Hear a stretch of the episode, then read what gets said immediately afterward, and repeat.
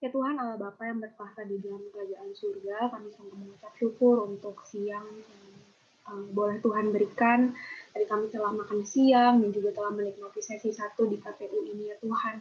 Uh, begitu banyak hal yang telah kami lewati selama satu tahun ke belakang uh, dalam masa-masa kelas 12 kami dan kami boleh sampai di titik di mana kami um, telah dan masih menentukan ke mana kami harus melanjutkan studi kami Tuhan kami bersyukur kami hari ini boleh sama-sama berkumpul di uh, room Kapita Selesta jurusan teknik. Di sini ada kakak-kakak narasumber dan juga adik-adik uh, calon mahasiswa ya Tuhan. Tuhan pimpin kami uh, di dalam diskusi hari ini kiranya boleh saling mempertajam, saling menolong kami di dalam memahami um, apa saja hal-hal yang harus kami ketahui tentang jurusan teknik ini Tuhan uh, menyerahkan diskusi ini dalam tangan Tuhan. Ampunilah dosa dan kesalahan kami biar kiranya kami boleh menikmati hadirat Tuhan dan tidak terhalang oleh dosa dan kesalahan kami. Terima kasih Tuhan Yesus. Amin. Amin amin oke. Okay. ya pertama-tama aku mempersilahkan Kak Siska Veronica untuk sharing ya Kak eh, terkait dengan teknik lingkungan, teknik industri, arsitektur, perencanaan wilayah dan uh, sipil. Itu ya Kak, uh, aku share screen um, materi dari Kak Siska. Iya, ini. Kepada Kak Siska, waktu dan tempat dipersilahkan. Oke, makasih Doroti. Panggilannya apa nih Doroti ya? Salam kenal juga. Salam kenal, Pak. Ya teman-teman, shalom, salam kenal semuanya. Uh, perkenalkan aku Siska Veronica, sarjana teknik dari IPB, jurusannya Teknik Sipil dan Lingkungan. Saat ini aku mau sharing uh, beberapa uh, jenis teknik. Uh, next ya. Uh, ini singkat aja pengalaman, uh, pengalaman kerja aku sebagai engineer. Uh, jadi aku uh, lulus itu tahun 2013, tapi aku mulai kerja dari magang itu 2012 itu di pengawasan jalan tol. Uh, lalu di tahun 2013 aku di konsultan uh, perencanaan jalan dan jembatan. Jadi aku desain jembatan uh, di Papua, di Batam dan di Tanjung Pinang tahun 2014 sampai 2019 aku di kontraktor. Di kontraktor aku uh, uh, pembangunan uh, gedung kantor dan juga pembangunan MRT di Bundaran HI dan Duku Atas. Lalu tahun 2019 sampai sekarang aku PNS DKI khususnya di Badan Perencanaan Pembangunan Daerah, bidangnya sarana prasarana kota dan lingkungan hidup. Subbidangnya sumber daya air dan lingkungan hidup. Next. Ya, aku mau sharing sedikit tentang uh, apa, mengapa, dan bagaimana teknik gitu. Kalau teknik, kalau menurut definisinya adalah penerapan ilmu dan teknologi untuk menyelesaikan permasalahan manusia melalui pengetahuan matematika, pengalaman praktis yang diterapkan untuk mendesain objek atau proses yang berguna. Praktisi teknik disebut insinyur atau sarjana teknik. Kalau dulu kan IR, sekarang jadi sarjana teknik secara singkat aku menyimpulkan engineer itu adalah menemukan solusi praktis. Nah, teman-teman di sini uh, tadi yang di perkenalan aku belum lihat nih uh, semuanya ada yang planologi sama arsitektur kayak baru jawab eh ada deh arsitektur ya. Uh, teknik sipil sama arsitektur. Nah, ini aku coba jelasin secara singkat uh, teknik sipil itu apa, dan uh, teknik sipil itu merancang, membangun, merenovasi, memelihara infrastruktur jalan, gedung, bangunan, eh, bendungan, tanggul. Dia itu memperhitungkan kekuatan strukturnya, struktur tanah, kombinasi pembebanan dan gempa. Nah, teknik lingkungan itu mengontrol kualitas air, tanah, udara, mengelola sampah, mengelola air minum, air limbah, sanitasi lingkungan, mitigasi dan bencana iklim. Kalau teknik industri, dia lebih ke mengoptimalisasi kegiatan manusia seperti produksi, pengelolaan, dan ekonomi. Nah, kalau arsitektur, eh, dia menuangkan ide, konsep, dan desain dengan mempertimbangkan kekuatan, estetika, dan fungsi bangunan. Planologi, dia lebih ke melakukan perencanaan sebuah kota, menentukan tata guna lahan, dan sistem transportasi, dan aktivitas yang ada di dalamnya.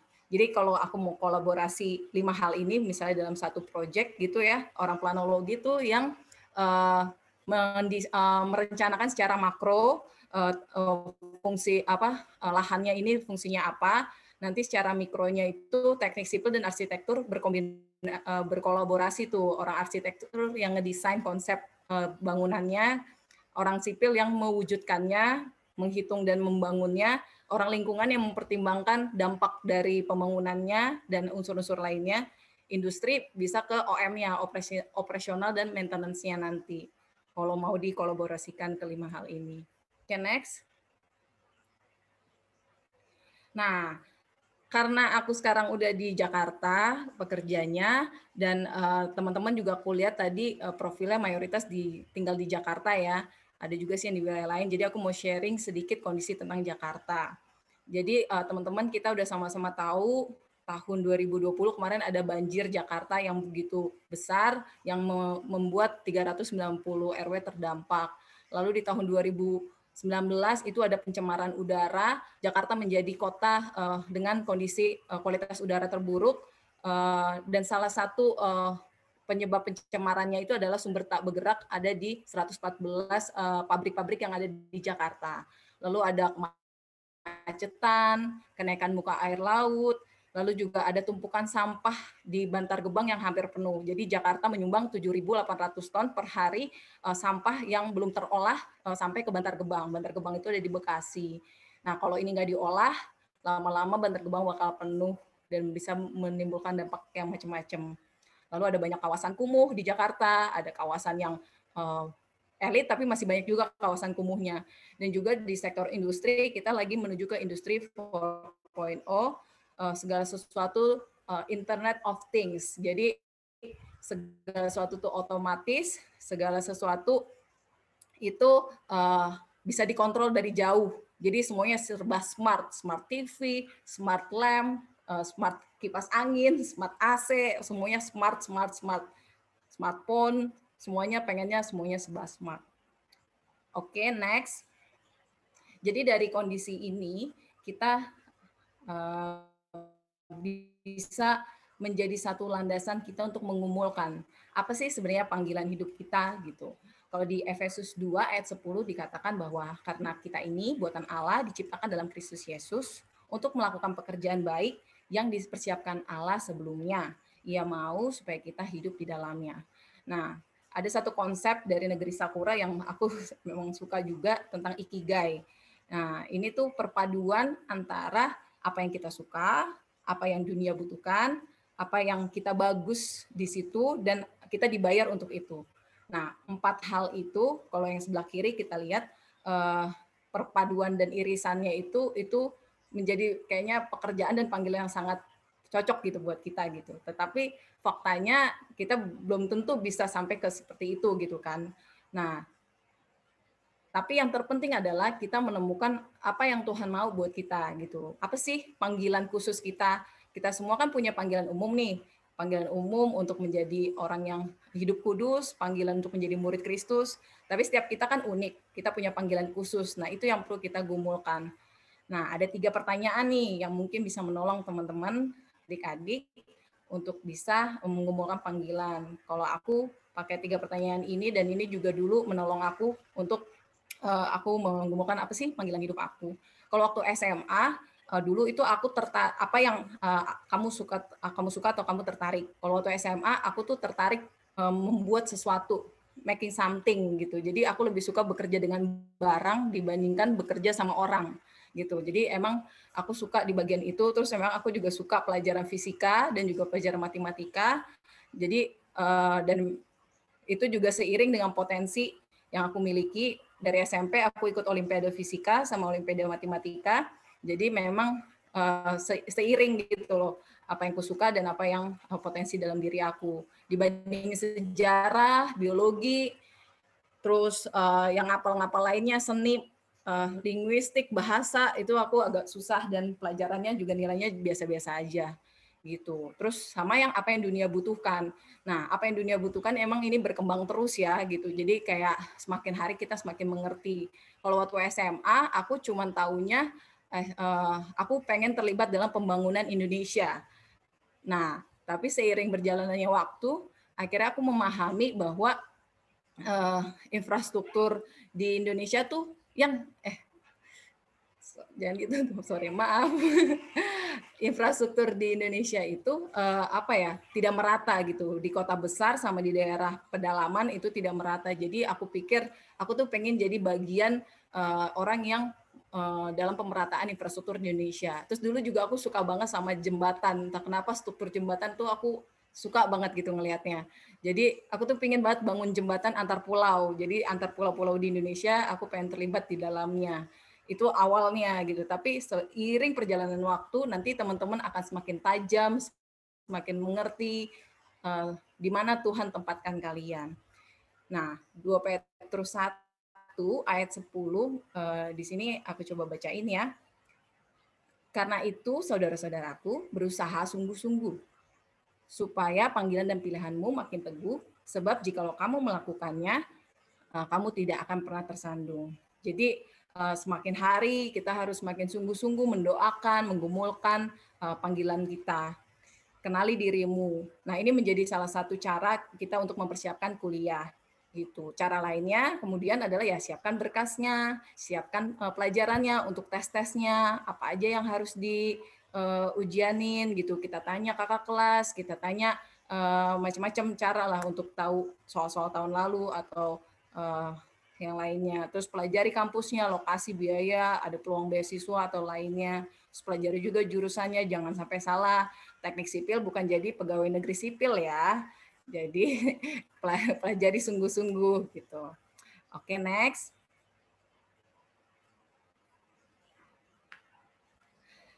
Ya, next. Uh, ini ada beberapa situs yang aku coba cari ini uh, untuk bisa mendalami uh, kampus uh, jurusan itu apa sih uh, pelajarannya gitu. Ini ada rencanamu.id, ada kampusku.id, ada kampuskuiper.com. Di situ cukup lengkap sih. Jadi kayak uh, di situ ada mata kuliahnya apa aja, peluang kerjanya apa aja, prospeknya apa aja, kamu harus bisa mata kuliah apa, eh, mata pelajaran apa, di situ cukup lengkap dan teman-teman bisa kulik sendiri sih sebenarnya gitu. Dan kalau dulu aku memang tes uh, psiko, apa tes minat bakat di kampus UI dulu. Jadi aku uh, disarankan oleh guru BK aku untuk tes minat bakat uh, di UI dan memang puji Tuhan aku pengen teknik sipil di minat bakat juga aku cocok di teknik sipil. Kayak gitu. Nah, terus abis itu kalau sekarang sih banyak ya kanal-kanal lain YouTube gitu banyak banget aku lihat kakak-kakak kelas yang sharing uh, di kampus ini kayak gimana sih di uh, apa jurusan ini gimana sih itu banyak banget sih di YouTube aku lihat. Jadi sebenarnya fasilitas sekarang jauh lebih uh, banyak lagi infonya yang bisa kita cari. Tinggal mau apa enggak menguliknya gitu. Next. Uh, selanjutnya tantangan dan juga uh, kesempatan ya yang di dunia kampus gitu ya. Kalau aku sih uh, melihat ada banyak tantangan yang sebenarnya juga kesempatan. Kalau aku lihat teman-teman persekutuan, adik-adik persekutuan itu tuh kalau hitam sama putih itu cenderung bisa lah milihnya gitu. Jadi kayaknya milih dosanya yang ekstrim banget kayaknya nggak sampai ke situ gitu. Tapi ya nggak tahu ya, setiap kita punya godaan yang masing-masing gitu kan. Nah, tapi uh, yang abu-abu ini yang kadang sulit gitu kan. Jadi kayak misalnya nih tantangan dan kesempatan kesempatan kayak ilmu pengetahuan. Nah, ada banyak ilmu pengetahuan yang nanti teman-teman akan dapat dari dosen, dari bu, dari buku atau dari mana pun gitu ya. Nah, ilmu pengetahuan itu harus diuji sesuai dengan firman Tuhan. Apakah uh, ilmu ini sesuai atau enggak? Kadang ada ideologi-ideologi yang mungkin dosen masukkan atau buku-buku tertentu masukkan, apakah itu sesuai firman atau enggak. Sebagai anak muda, kita harus kritis gitu menilai segala sesuatu terus ada juga persekutuan dan kelompok kecil. Kita juga harus milih nih mana wadah yang menolong kita untuk bertumbuh gitu. Karena kalau pengalaman aku dulu di kuliah itu banyak banget persekutuan lembaga yang masuk gitu. Jadi ya jangan pilih semua gitu. Kalau semuanya kita pilih, kita malah nggak sekolah, eh nggak sekolah, nggak nggak kuliah gitu kan. Pelayanan di mana-mana gitu. Malah kita jadi nggak fokus sama tujuan kita awalnya untuk kuliah gitu. Wadah persekutuan itu sangat perlu gitu tapi uh, ya pilihlah satu bertumbuhlah di tempat itu. Seperti itu. Lalu ada banyak kegiatan masyarakat dan kegiatan mahasiswa. Nah banyak pilihan dan kesempatan itu juga nanti kalian harus gumulkan soal uh, apa sih tujuan kalian di kampus itu kembali lagi panggilannya apa. Lalu pergaulan gitu. Pergaulan uh, ya teman-temannya harus dipilih juga gitu. Boleh berteman sama siapa aja tapi uh, ya dilihat apakah teman ini membangun atau enggak membawa kita bertumbuh atau enggak berkembang atau enggak sama waktu luang sih kebanyakan kita suka tidak memanfaatkan waktu luang dengan baik gitu. Jadi kadang waktu luang bisa stripping nonton Korea atau stripping main Mobile Legend gitu ya.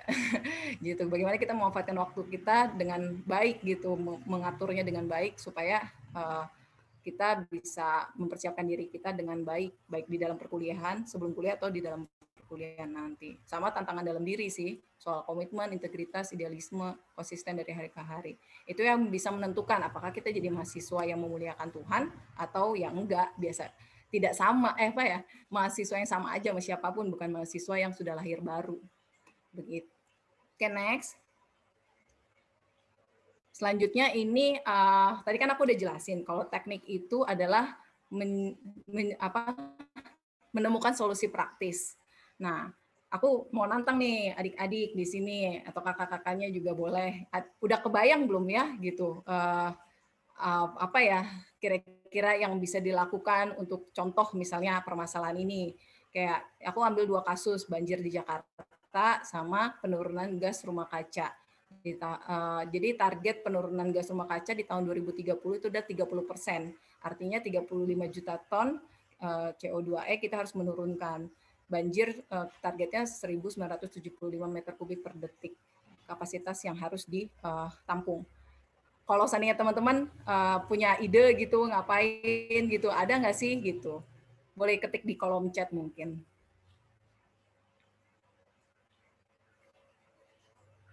Kalau belum uh, belum ada juga nggak apa-apa. Cuman aku cuma mau sampaikan bahwa tahun uh, tahun-tahun ini tuh masa-masanya kolaborasi. Jadi dalam satu permasalahan kita bisa menemukan banyak solusi dari berbagai bidang. Salah satunya bidang teknik.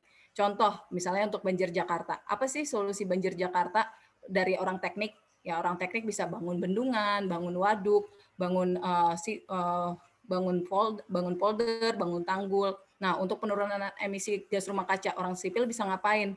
Orang sipil dan orang arsitek bisa membangun uh, green building, bagaimana uh, bangunan tidak usah pakai AC, dia bisa mendesain seperti itu. Lalu orang industri bisa ngapain nih? Orang industri gimana caranya orang industri dan orang lingkungan berkolaborasi menghasilkan uh, pabrik yang tidak menghasilkan uh, limbah, baik limbah padat, limbah cair, atau uh, asap di udara gitu. Jadi udah bisa diolah uh, di dalamnya. Orang plano bisa ngapain sih? Orang plano bisa memastikan tata guna lahan uh, di Jakarta atau di Hulu, baik di Jawa Barat atau dari Tangerang, uh, itu bisa uh, sesuai dengan tata guna lahannya.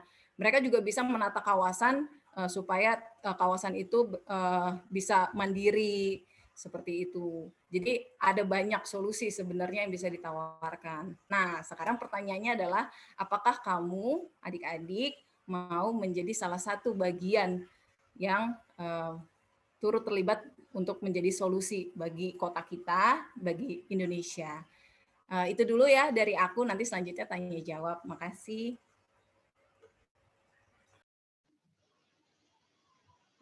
Oke, terima kasih banyak Kak Siska uh, untuk sharingnya.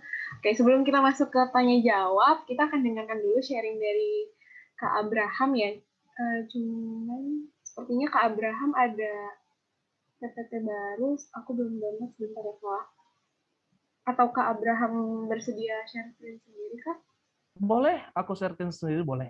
Oh ya boleh. Saya aku belum download. Silahkan ya, Kak boleh. Abraham. Oke. Okay. Terima kasih.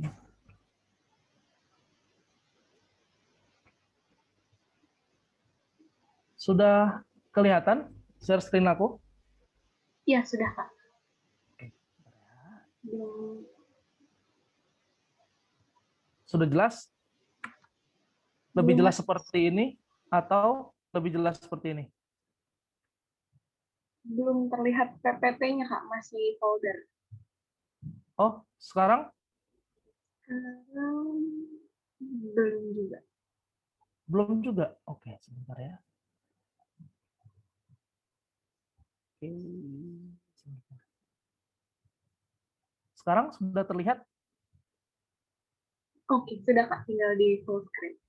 Silakan Kak Abraham. Oke. Sudah terlihat ya? Saya konfirmasi terakhir, sudah terlihat slide saya? Ya, sudah Kak. Baik. Shalom adik-adik semua.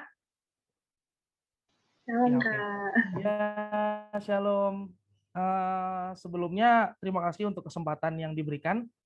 Nama saya Abraham, bisa dipanggil Bram. Untuk Siska dan Herlin, mohon izin saya juga ingin menyampaikan presentasi. Terima kasih untuk kesempatannya juga.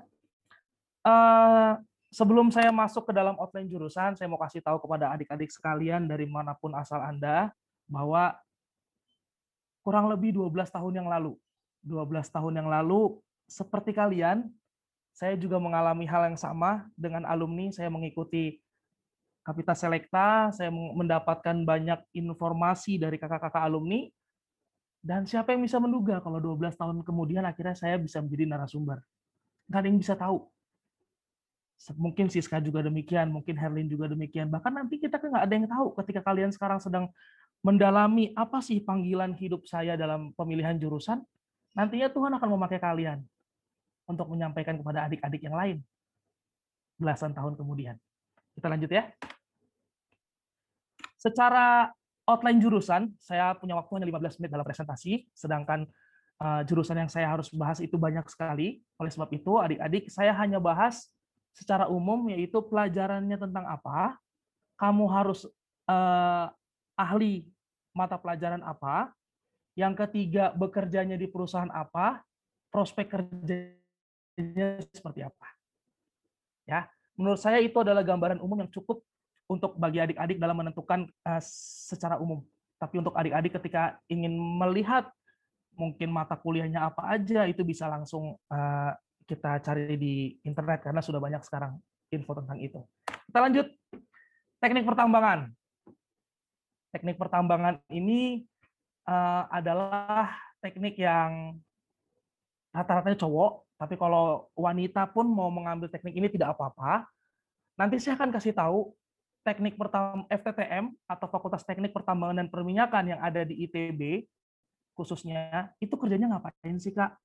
Apa teknik pertambangan kami nyangkul atau kami bawa alat berat atau kami ngapain? Nah nanti aku akan kasih tahu. Tapi secara garis besar teknik pertambangan itu mempelajari teknik eksplorasi dan eksploitasi bahan mineral, logam, non logam maupun batu bara. Apa sih eksplorasi? Eksplorasi itu nyari yang mau diambil. Itu gampangnya. Jadi dia tahu cara nyarinya, di emasnya berapa, logam uh, nikelnya ada berapa, terus timahnya ada seberapa banyak, dan eksploitasi. Eksploitasi itu cara ngambilnya. Bagaimana berdasarkan kaidah-kaidah teknik yang berlaku. Untuk adik-adik yang melihat di teknik pertambangan, dan untuk adik-adik yang rata-rata ingin masuk ke dalam teknik, kalian harus menguasai matematika, fisika, kimia, dan pemodelan software. Aku tidak bilang harus menguasai secara sempurna. Andaikan kalian paham aja tentang itu, menurut saya sudah cukup. Karena nanti karena kalian akan belajar juga dengan dosen. Tapi kalian nggak bisa terpisahkan dari matematika, fisika. Paling utama. Yang ketiga, permodelan via software. Itu tidak bisa dipisahkan dari yang namanya teknik, apa pun jenis tekniknya. Untuk teknik pertambangan, mungkin adik-adik udah banyak lihat juga prospek kerjanya di perusahaan tambang owner. Nah, perusahaan tambang itu ada owner, ada kontraktor. Apa sih bedanya, Kak? Kalau owner, itu adalah perusahaan yang punya lahan tambangnya. Kalau kontraktor adalah perusahaan yang mengerjakan lahan tambangnya. Bisa masuk ke bank juga, karena bank itu dan asuransi butuh sarjana teknik pertambangan untuk mengevaluasi kredit dan asuransi. Bisa kerja di kementerian, bisa kerja juga di PNS. Untuk nama-nama perusahaannya ada Freeport, ya teman-teman sudah tahu ada perusahaan saya sendiri, PT Bukit Asam, Pama Persada, dan lain-lain. Bisa nanti dilihat, saya bisa share juga untuk uh, slide-nya. Nah, ini saya. Di belakang teman di belakang saya itu ini saya menggambarkan gambaran pekerjaan baik teknik pertambangan, teknik perminyakan, teknik geofisika itu sama. Tugas kalian sebagai engineer adalah memastikan bahwa pekerjaan kalian itu sesuai dengan kaidah teknik yang berlaku. Kalian akan dilengkapi berbagai macam sarana untuk mengatur pekerjaan pada hari itu. Kalianlah engineer-nya, kalianlah dokternya, sehingga bagaimana pekerjaan itu, kalau saya bekerja untuk mengambil, kalian kalau boleh lihat ada item di belakang itu itu batu bara, mengambil batu bara itu agar bisa dijual, tapi dengan menerapkan kaidah-kaidah keselamatan pertambangan. Itu tugas saya. Begitu juga dengan minyak, begitu juga dengan geofisika, begitu juga dengan metalurgi. Supaya teman-teman nggak berpikir, oh tambang berarti harus nambang jadi alat berat. Tidak. Kita engineer-nya, kita teknisinya. Lanjut teknik perminyakan, hampir sama dengan teknik pertambangan, tapi ini berbicara soal minyak, gas, dan panas bumi. Kalau tadi emas, timah, tembaga, kita berbicara soal kalau perminyakan, minyak, gas, dan panas bumi. Sama, eksploitasi dan eksplorasi. Basis ilmunya juga sama, matematika kamu, fisika kamu, itu yang paling utama, serta kimia kalau di perminyakan. Prospek kerjanya masuk ke perusahaan minyak, bank, kementerian SDM, dan asuransi. Banyak teman-teman saya juga teknik perminyakan dan teknik pertambangan yang wanita pada umumnya akhirnya milih untuk masuk ke dalam perusahaan bank dan asuransi karena memang dicari. Perusahaannya PT Pertamina, Chevron, ConocoPhillips, yang mungkin teman-teman juga sudah familiar dengan perusahaan ini, tapi ada tantangannya, yaitu harga minyak anjlok. Banyak perusahaan yang sudah gulung tikar, teman-teman saya juga banyak yang sudah dirumahkan, Penyebabnya adalah karena pengembangan energi terbarukan yang ramah lingkungan, sehingga tergantikan teknik perminyakan ini. Lapangan kerja sudah sangat sempit. Jadi ketika teman-teman mau masuk, memilih untuk teknik perminyakan, ayo coba pikirkan juga lapangan kerja ke depannya. Selanjutnya teknik, teknik geofisika. Teknik geofisika ini berbeda dengan teknik yang saya jelaskan dua sebelumnya. Dia adalah mempelajari bagaimana mengeksplorasi sumber daya alam tersebut. Jadi dia menggunakan alat gelombang mencari di bawah tanah itu ada kandungan apa aja. Perusahaannya bisa teman-teman lihat sendiri, basis ilmunya tetap sama seperti yang saya sampaikan. Teknik metalurgi. Metalurgi itu adalah pengolahan bahan logam. Jadi teman-teman, ketika teknik pertambangan mengambil bahan mineral berupa emas, itu belum bentuk dalam emas, teman-teman. Bentuknya belum seperti emas antam yang teman-teman lihat kalau teman-teman beli. Belum berbentuk cincin yang teman-teman lihat kalau ibu teman-teman pakai. Tapi masih dalam bentuk, uh, kalau kita bilangnya biji. Nah, teknik metalurgi inilah yang mengolah aluminium jadi panci, yang mengolah nikel jadi stainless steel sendok. Nah, inilah teknik metalurgi. Jadi kimianya harus kuat kalau di sini kerjanya sama kayak di perusahaan tambang karena perusahaan tambang yang mengambil nanti dia yang mengolah. Ada perusahaannya dengan jelas bisa teman-teman lihat. Teknik material. Teknik material ini berbeda dengan teknik metalurgi, meskipun sama-sama berbicara soal pengolahan bahan logam maupun non logam. Teman-teman lihat sebelah kiri ada gedung tinggi, ada komponen-komponen yang dipakai dalam membentuk gedung tersebut Nah, jadi teknik material adalah teman-teman belajar berbagai jenis material dan fungsi tiap material. Sehingga material tersebut bisa dijadikan suatu hal, entah gedung, entah eh, misalnya teman-teman mau bikin roket, butuh material yang seperti apa, teman-teman mau bikin kapal, butuh material yang sekuat apa. Inilah teknik material yang mengerjakannya. Metalurgi hanya bikin barangnya jadi, material yang menentukan, oh barang ini untuk ini barang ini untuk bikin kapal, barang ini untuk bikin roket, barang ini untuk bikin gedung. Nah, dia menentukan. Dia paling hafal kekuatan material di yang pernah ditemukan di dunia ini. Dia yang paling hafal. Prospek kerjanya rata-rata di perusahaan tambang yang logam tapi ya lembaga penelitian sama manufaktur.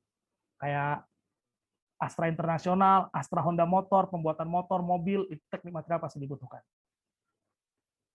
Lanjut, saya sempat kaget dan berbicara kepada panitia bahwa apakah ada yang mau masuk teknik ini. Karena teknik robotika dan kecerdasan buatan ini tantangannya hanya ada satu di Indonesia, yaitu Universitas Erlangga. Tapi prospek ke depannya sangat-sangat bagus. Kalau teman-teman tahu, robotika ini adalah mengintegrasikan robot dengan kecerdasan manusia sehingga menjadi sistem dan aplikasi yang interaktif. Kalau teman-teman punya iPhone, Siri, yang kalau teman-teman panggil, Hello Siri, ah, itu teknik robotika dan kecerdasan buatan. Biomedik, alat-alat membuat vaksin segala macam, itu teknik robotika dan kecerdasan buatan ketika teman-teman masuk universitas ini dan teman-teman ahli di bidang ini, biasanya rata-rata mereka kerja di luar negeri karena memang teknologi di Indonesia masih kurang bagus ya. Prospek kerjanya teman-teman sebagai data scientist, sebagai peneliti di lembaga perusahaan riset dan pengembangan, teman-teman akan lebih banyak ke dalam penelitian dan pengembangan riset. Dan ini tantangannya cukup besar karena memang hanya ada satu di Indonesia, yaitu Universitas Erlangga. Tapi prospeknya sangat baik. Saya lanjut terakhir teknik kimia teknik kimia bukan belajar soal kimia. Ya, saya ulangi lagi, teman-teman, teknik kimia bukan belajar soal kimia, tapi mempelajari proses bahan baku atau bahan mentah menjadi suatu produk yang bisa dijual melalui proses kimia. Sehingga saya katakan, teknik kimia itu seperti kimia murni. Jadi jurusan kimia itu mempelajarin kimia murni ditambah teknik industri. Contoh buah jeruk. Teknik kimia itu kalau buah jeruk belajar eh buah jeruk ini kandungan vitaminnya apa sih? Vitamin C. Buah jeruk ini berapa sih jumlah vitamin C-nya sekian. Tapi teknik kimia ini belajar bagaimana mengekstrak vitamin C dalam jeruk dalam skala besar. Nah, kelihatan bedanya ya. Teknik kimia mengetahui vitaminnya apa, tapi teknik kimia dia bagaimana caranya mengekstrak vitamin, eh, vitamin C dalam jeruk dalam skala besar dan bisa dijual. Nah, dan ini prospek kerjanya sangat banyak di setiap perusahaan pabrik apa pun mau tekstil, mau makanan, obat-obatan itu dibutuhkan. Tapi tantangan buat teman-teman adalah passing grade di universitasnya tinggi. Outline jurusan saya sudah selesai. Tiba saatnya saya men-sharingkan tentang menemukan panggilan hidup dan memuliakan Tuhan dalam pemilihan jurusan dan keprofesian. Teman-teman, ketika kamu mau masuk dalam jurusan, pertanyaan pertama yang harus kalian sampaikan adalah sama diri kalian, what is my calling God? Ini penting. Aku minta teman-teman buka di Yesaya 43 ayat 21 yang mengatakan, umat yang telah kubentuk bagiku akan memberitakan kemasyuranku. Saya ulangi sekali lagi. Umat yang kubentuk bagiku akan memberitakan kemasyuranku. Ya kita memang diciptakan Tuhan untuk menunjukkan terangnya Tuhan, bukan terangannya kita. Sekali lagi, kita memang diciptakan Tuhan untuk menunjukkan kepada dunia terangnya Tuhan, bukan terangnya kita. Saya mau sharing experience. Bagi saya, yang akhirnya sudah berkecimpung dalam dunia kerja, teman-teman perhatikan kata-kata saya baik-baik kesuksesan manusia di dunia bukan seberapa banyak uangnya dia. Kesuksesan manusia di dunia bukan seberapa tenar dia di media sosial. Seperti yang teman-teman tahu. Tapi kesuksesan manusia di dunia adalah ketika dia akhirnya bisa mengerjakan kenapa dia harus diciptakan. Akhirnya dia mengetahui kenapa dia harus diciptakan oleh Tuhan. Akhirnya dia bisa mengerjakan panggilan Tuhan, mengapa Tuhan menciptakan dia di dunia. Itu kesuksesan terbesar bagi manusia. Dari hal itu teman-teman bisa bertanyakan sama diri teman-teman mulai dari sekarang lewat jurusan ini. Untuk apa teman-teman diciptakan di dunia? Bagaimana cara jawabnya, Bang? Kita lanjut. Tips memilih jurusan dan profesi. Ini yang saya kenalin lewat experience, experience saya. Saya dulu kayak teman-teman, saya bingung mau masuk jurusan apa. Saya nggak tahu. Akhirnya saya coba-coba. Dilihat dari gaji yang paling gede. Mana nih gaji yang paling gede FTTM? Oh ya sudah, saya coba FTTM. Itu awalnya. Saya jujur-jujuran aja. Tapi ternyata setelah saya masuk FTTM, saya dihadapkan dengan empat jurusan. Saya harus milih antara empat itu mana. Dan di situlah akhirnya saya menemukan panggilan hidup saya di pertambangan. Karena saat itu saya buka undang-undang dasar, Dan ternyata di situ dibilang sumber daya dan segala kekayaan bumi yang ada di dalamnya adalah milik negara dan dipergunakan untuk sebesar-besarnya kemakmuran rakyat. Di situlah baru panggilan saya ada. Akhirnya saya memilih tambang karena saya mau berkontribusi di tambang batu bara. Yang adalah penyumbang cukup besar di devisa negara Indonesia. Pertama teman-teman, kenali di siapa dirimu. Sebelum kamu memilih jurusan, kamu kenali siapa dirimu apa strong pointmu? Apa weaknessmu? Apa talentamu? Passionmu di mana? Impianmu di mana? Berawal dari situ. Setelah itu, mulai belajar dan bekerja keras, menekuni poin nomor 1 sampai 5 tadi. Karena banyak orang yang bingung untuk masuk jurusan, akhirnya ikut teman-temannya. Ikut yang tren aja deh sekarang, teknik industri. Ikut yang tren aja deh sekarang yang gede, gajinya gede. Akhirnya seperti layang-layang ke mana angin lewat ke situ dia lewat. Kalau kamu sampai sekarang masih belum tahu masih bingung itu wajar. Tapi ketika nanti kamu juga masih bingung jurusan kamu apa artinya kamu belum belajar dan bekerja dengan keras. Ketika kamu belajar dengan keras kamu tahu pelajaran kamu kuat dan lemahnya di mana. Ketika kamu belajar dengan keras kamu tahu potensi diri kamu sebagai apa kamu tahu peluang setiap jurusan itu seperti apa berdasarkan kemampuan kamu setelah itu kamu tanya Tuhan Tuhan, apa? Kenapa sih Tuhan ciptain saya? Saya harus ke mana? Saya harus ke mana Tuhan? Tanya Tuhan lewat doa, sharing dengan keluarga, sharing dengan alumni, kakak-kakak persekutuan, sharing dengan sahabat dekat. Tuhan berbicara lewat mereka. Ya puji Tuhan kalau ada talenta adik-adik yang bisa mendengar suara Tuhan secara langsung, itu puji Tuhan. Tapi mostly yang saya tahu, Tuhan berbicara lewat orang-orang yang terdekat kita. Setelah itu, tekuni kalau kamu sudah tahu jurusan kamu apa, yakin sesuai dengan kemampuan kamu, sesuai dengan passion kamu, sesuai dengan minat dan bakat kamu. Tekuni dan jangan takut salah. Ingat, jangan takut salah.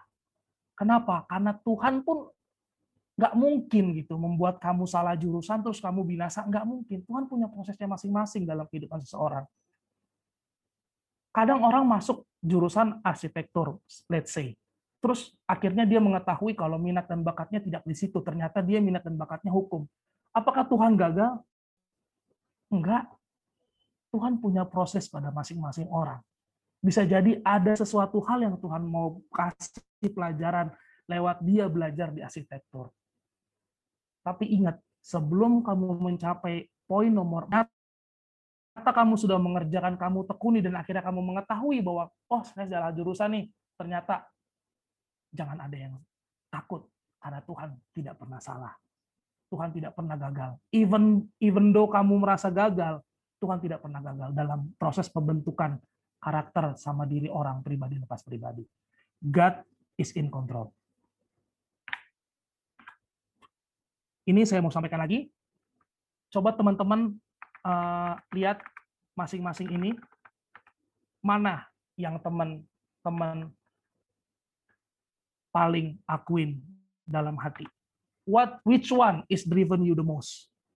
Apa yang paling uh, menggerakkan hati kamu untuk memilih jurusan?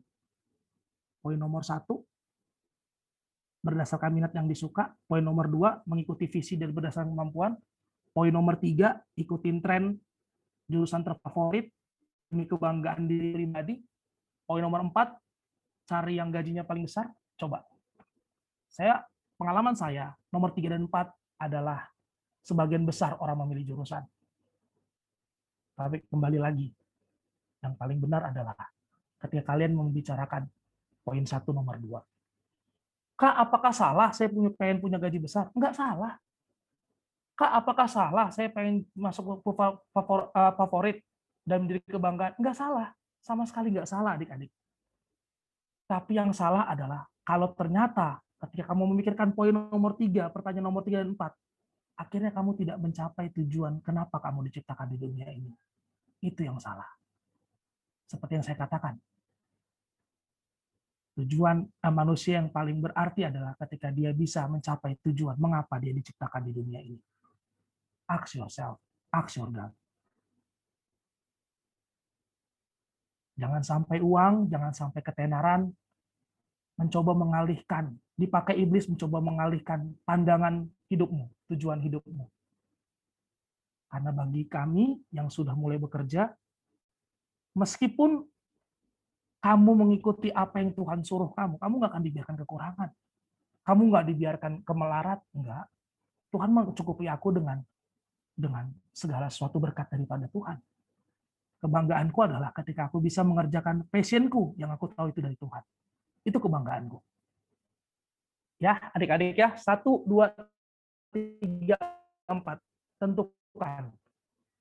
Mana? Kalau kamu sudah mulai tiga nomor empat, gali lagi sama hati kamu. Apakah ini Tuhan?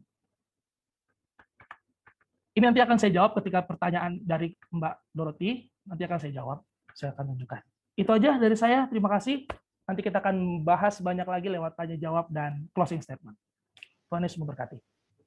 Terima kasih banyak uh, Kak Bram ya panggilannya Kak berarti. Ya. Kak Bram. Terima kasih banyak Kak. Sama. Jadi malu dipanggil Mbak salah fokus. Ah, sorry, sorry. Oke, okay. ya, nggak apa-apa. Biasa manggil Mbak kalau di kantor. Maaf ya, Dorothy. Oke. Okay. Ya, itu tadi materi mengenai teknik material dan lain-lain ya. Tadi aku juga uh, tidak hafal satu persatu. Uh, terima kasih untuk dua kakak alumni. Um, tapi selain dari kakak-kakak alumni, kita juga punya satu kakak mahasiswa yang mungkin akan men-sharingkan lebih lagi terkait kondisi perkuliahan ya, karena masih anget-anget nih. Udah tingkat akhir. Weh silahkan uh, kepada Enci, aku panggilnya Enci, Enci Herlin Segari, dipersilahkan. Oke, Mbak Doro. Terus biasa dipanggil Mbak Dor. Oke. Okay. Betul kan suaranya agak kecil ya? Oh ya, iya lah. Ah udah, udah. Oke. Okay. Okay. Um, ya terima kasih buat kesempatannya. Terima kasih juga kasih Siska dan Kabram buat sharingnya jadi makin ini lagi ya, makin menguatkan ya. BTW aku udah tiga tahun berturut-turut bareng Kasiska loh ke KPU yeah. di tahun ketiga. Jadi dari KPU masih offline ya pas itu di Jakarta Selatan terus tahun lalu udah online terus sekarang ketemu lagi gitu. Oke, okay. um, Shalom teman-teman semuanya calon engineer ya. Nah, um, mungkin aku perkenalan dulu. Aku Herlin. Um, aku sekarang kuliah semester akhir semoga ya semester 8 um, jurusanku teknik sipil dan kuliah di Universitas Indonesia gitu. Nah, kalau misalnya sharing tentang kondisi perkuliahan tuh um, ya tadi ya seperti yang kata teman-teman ya ada yang udah tahu gitu ya pasti begadang jarang tidur gitu harus kuat harus strong. Menarik ya. Tapi um, kalau misalnya um, tadi kan udah ditanya tuh ya apa sih yang kalian pikirkan tentang, tentang teknik gitu um, dan tadi jawaban dari Syariah Kasiska bagus tuh ya um, memberi, menemukan solusi praktis ya. Karena sebenarnya teknik itu ya find solution gitu to solve problem gitu. Jadi ada masalah apa ya udah kita cari solusinya. Sebagai anak teknik nih kayak gimana kayak gitu misalkan tadi kalau misalnya sharing yang Kabram kan itu kan banyak ya material-material material. Nah, itu materialnya emang digunain buat apa ya? Sejatinya ya buat kebutuhan manusia kan. Jadi memang teknik itu ya find solution to solve problem gitu. Nah, terus jadi gimana Kak? Kuliahnya pasti keras banget ya. terus dari solusi buat solusi segala macam. Nah, um, sebenarnya um, pasti tugasnya banyak. Nah, itu udah pasti banget gitu ya. Tapi um, kenapa aku mewajarkan tugas banyak? Karena um, itu yang akan ini sih um, sempat uh, tugas-tugas itu yang akan membantu kalian untuk memahami gitu materi. Misalnya kalau di sipil tuh ya dan di beberapa uh, fakultas apa uh, jurusan lain ada namanya tugas besar gitu. Jadi tugasnya sangat besar gitu ya satu semester. Nah itu memang sengaja supaya kita bisa memahami lebih lagi gitu tentang materi yang diajarkan gitu. Makanya kadang ya gitu ya suka nggak tidur dan segala macam gitu. Tapi sebenarnya um, benar sih tadi yang dikata Kabram ya yang pas di bagian akhir-akhir. Nah kalian harus temukan dulu gitu. Kalau misalnya sekarang kalian ditanya uh, mimpi kalian di bidang teknik tuh apa sih? Gitu. Coba kalian renungin masing-masing kira-kira apa sih mimpi kalian di bidang teknik. Nah, mungkin aku dulu um, kalau seumur kalian ya kalau ditanya kayak gitu, aku mungkin jawabnya uh, ya mau membuat Indonesia lebih baik lagi di bidang teknik Masih umum banget gitu.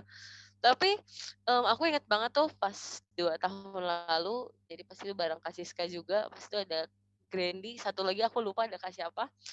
Um, ketika ditanya apa sih mimpimu di bidang teknik, nah situ Kasiska terus si Grandy sama satu lagi kakak aku lupa namanya. Jawabnya mereka mau bangun um, daerah tertinggal gitu rindu untuk bangun daerah tertinggal. Sementara aku pas itu jawabnya adalah um, aku pengen bangun um, masyarakat urban gitu. Jadi aku ingat banget jawabannya karena aku beda sendiri gitu. Nah sekarang kalau ditanya um, mimpiku apa di bidang teknik? Kemarin tuh aku ditanya sama uh, di satu mentoring kan ada P4 pre-graduation ditanya apa mimpimu di bidang teknik? Aku cuma jawab gini sih, aku pengen mengurangi tingkat kemacetan di kota-kota besar gitu. Jadi benar-benar kelihatan ya dari aku SMA itu kayak cuma kayak gitu secara gambaran besar terus mengerucut mengerucut mengerucut dan sampai sini mengerucut banget gitu kan. Nah mungkin itu proses teman-teman. Jadi kalau misalnya teman-teman ditanya, aduh apa ya ini kayaknya berat banget nih gue nggak punya mimpi segede kakak-kakak itu. Ya nggak apa-apa itu proses karena uh, gitu itu proses bersama Tuhan gitu menemukan apa sih mimpi kita gitu di dalam bidang teknik. Jadi nggak usah minder teman-teman kalau ya. Aduh apa ya mimpiku ya apa ya mimpiku ya. Sambil dicari tahu gitu. Nah itu aku cari tahunya ya sambil kuliah juga. Nah, di dalam perkuliahan ini ya sempet nangis-nangis juga kayak aduh Tuhan nih bener gak ya gue masuk teknik sipil kayaknya gue SBM lagi aja deh gitu. Jadi kayak bener, kayak ragu gitu, tapi um, akhirnya bisa nyampe gitu kan di semester 8 dan nyusun skripsi gitu. Gak pakai mundur-mundur. Nah, itu prosesnya pun ya bersama Tuhan gitu.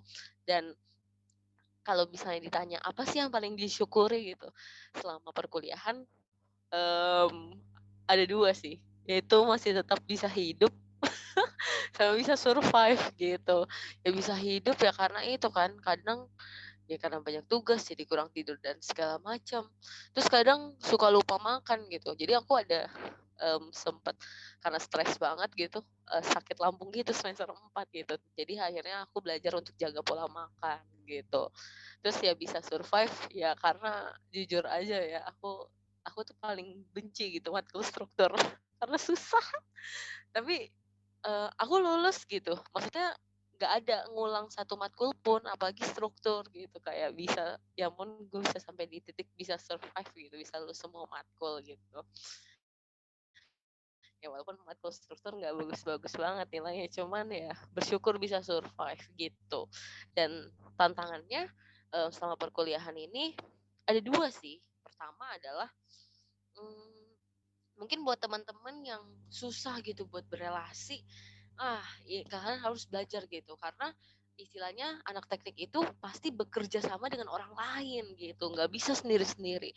Dulu dosenku aja bahkan um, bilang gitu kan um, kalau kalian gak bakal bisa survive kalau misalnya kalian gak bekerja sama dengan orang lain.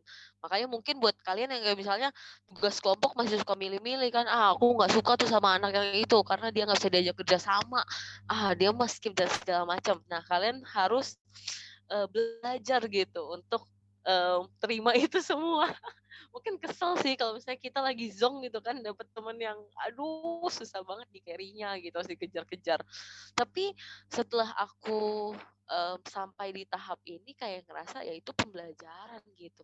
Karena pas aku lagi magang ya ya ampun itu orang-orangnya lebih gak bisa diajak kerja sama lagi padahal dia tuh lebih tua dari kita bener gak tapi karena kita udah biasa ya tugas-tugas kita ngejar-ngejar orang yang nyebelin nggak bisa ini ya jadi kita belajar gitu bagaimana kita menghadapi orang karena ya anak teknik itu um, gak bisa gitu hidup sendiri pasti bekerja sama lalu yang kedua ya kontrol diri uh, jadi tantangan gitu. Misalnya kan kadang kita itu susah tidur, jadwal makan berantakan, tugas banyak terus tahu-tahu kita deadlineer. Nah, aku sebenarnya mulai karena pas yang semester 4 itu aku sakit itu yang aku asam lambung asam lambungku naik karena jadi tiap aku stres belajar asam lambungku naik aku jadi coba uh, atur gitu pola hidupku. Jadi uh, kalau misalnya lagi peak banget sama tugas-tugas paling nggak aku harus tidur 4 jam gitu. Minimal 4 jam tidur paling sedikit 4 jam. Terus habis itu nggak uh, boleh lupa makan. Jadi harus uh, on time makan pagi siang malam. Terus habis itu coba ngelis gitu kan tugas-tugas apa biar aku nggak ngerjainnya deadline karena gitu sih. Yang susah tuh kontrol diri ya. Kadang kita um, susah gitu ya buat uh, mendisiplinkan diri gitu nah itu paling tantangan yang uh, dua hal itu sih yang um, menjadi tantangan gitu. Jadi anak teknik itu gimana sih kak? Nah kayak gitu. Itu sih paling sharingku yang bisa aku bagikan. Uh, karena aku cuma dikasih waktu lima menit. Mungkin kalau teman-teman ada yang curious gitu, penasaran nanti boleh uh, ditanyakan di sesi tanya jawab gitu. Oke, kembali ke Mbak Doroti.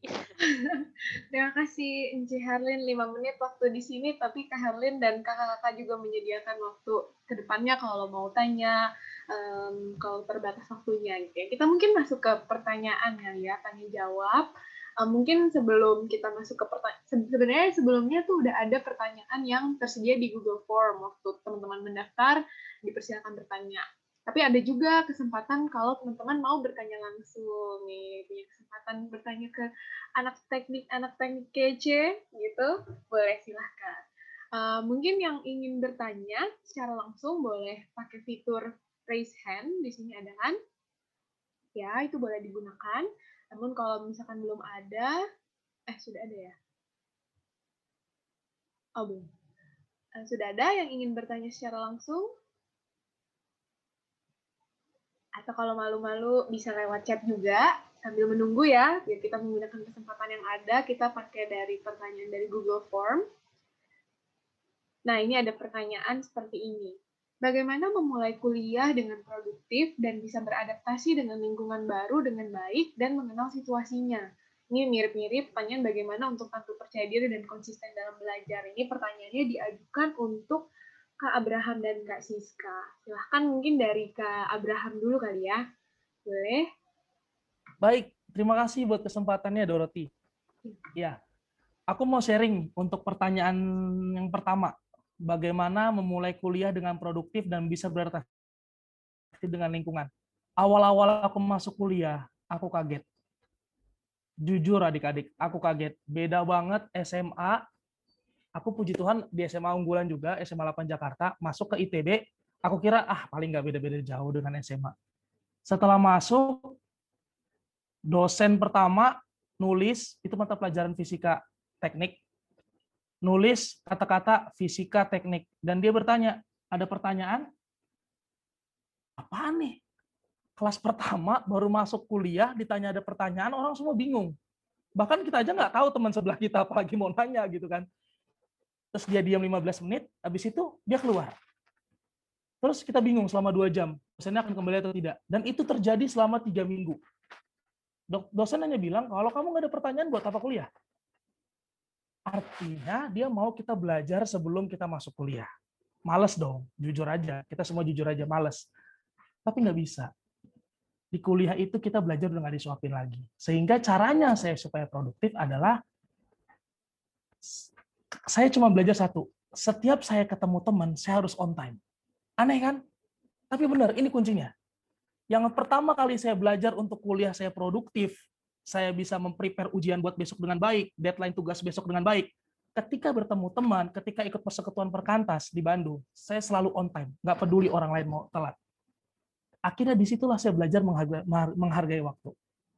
Benar-benar saya belajar menghargai waktu. Lima menit itu berharga bagi saya. Sehingga ketika saya punya waktu lima menit, waktu luang, entah di angkot, dulu saya naik angkot, entah di mana pun, saya pakai untuk belajar kalian nggak seharusnya ekstrim saya karena memang saya dituntut untuk seperti itu di awal-awal perkuliahan karena saya harus mengejar eh, jurusan yang saya inginkan tapi yang paling penting adalah hargain waktu itu aja hargain waktu setelah itu hargain diri sendiri kenapa seperti Herlin, saya juga ada penyakit. Penyakit yang biasa datang kepada anak-anak kos, anak-anak teknik, anak-anak kuliah pada umumnya adalah diare. Semua orang pasti mengalami diare dan flu. Itu kayak penyakit pandemi yang nggak obatnya gampang, nggak perlu divaksin. Nah, jadi yang saya minta adalah pada adik-adik ketika nanti sudah masuk sebagai engine engineer, wah luar biasa ya, ada engine engineer yang lahir kembali dari terkantas luar biasa. Saya merinding dengar ya, karena saya juga dulu persis kayak adik-adik. Hargain waktu, hargain waktu, hargain diri kamu. Hargain waktu apa aja kak? On time saat ketemuan. Mau mereka ngaret terserah. On time saat kamu punya waktu yang kamu sisihkan untuk Tuhan on time waktu kamu punya waktu untuk belajar. Ketika waktu itu kamu setting dengan on time, kamu bisa produktif. Percaya sama saya. It's talk about your time. How you manage your time. Itu aja. Terima kasih, Dorothy. Oke, okay. itu dari Kak Abraham, teman-teman. Kita juga dengar dari Kak Siska. Ada yang mau di-sharingkan, Kak? Oke, makasih. Kalau aku sih berpikir gini ya, tiap orang tuh punya cara belajar yang beda-beda ya. Jadi kalau aku boleh sharing, uh, cara belajar aku kan uh, ini ya visual ya. Jadi tipe orang kan ada yang belajar visual, ada yang belajar audio, ada yang belajar kinestetik gitu ya. Jadi kalau aku mulai dari yang kedua dulu ya, bagaimana tampil percaya diri dan konsisten dalam belajar. Uh, caranya sebenarnya ada orang yang given dia nggak nggak gimana juga dia percaya diri gitu. Tapi ada orang yang uh, butuh uh, banyak persiapan uh, untuk uh, percaya diri gitu. Tapi baik orang yang sangat over pede dan orang yang sangat tidak pede atau yang setengah-setengah, persiapan itu penting gitu. Seperti yang tadi sudah Kak Abraham juga sampaikan gitu kan.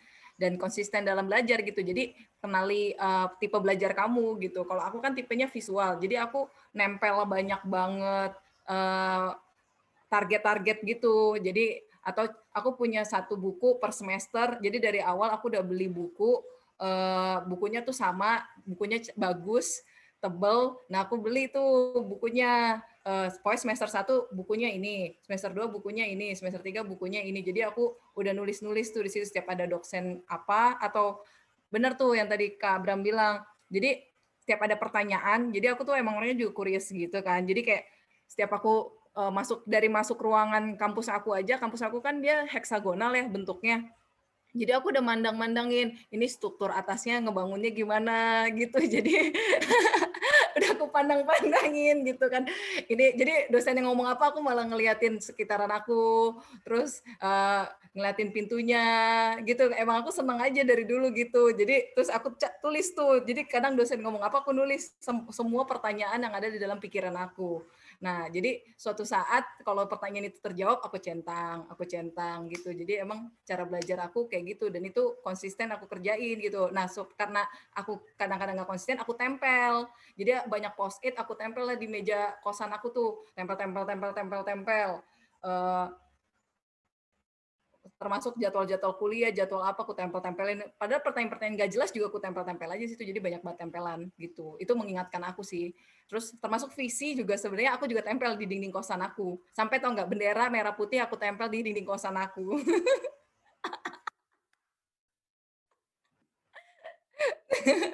kayak gitu karena aku visual banget gitu. Tapi kalau orang audio mungkin cara belajarnya beda lagi. Apalagi orang kinestetik mungkin dia lebih banyak praktek-praktek-praktek gitu. Mungkin itu sih tambahan dari aku. Oke, terima kasih Kak. Iya benar banget, penting banget untuk mengenali diri, tipe belajar kita, metode persiapan kita, apa yang efektif gitu ya. Ini ada suara yang apakah ingin bertanya, Tiffany? Tiffany, oh, ke pencet ya? Apa ingin bertanya? Oh, kepencet. Ya, tadi penting ya untuk mengenali diri, gimana sih tipe belajar kita, metode persiapan yang efektif gitu, karena tiap orang beda-beda. Ini pertanyaannya sesungguhnya mirip setelah ini, cuman mungkin kita akan dengar versi dari mahasiswa gitu kali ya. Apa yang bakal dihadapi dalam memulai perkuliahan dan bagaimana menghadapinya.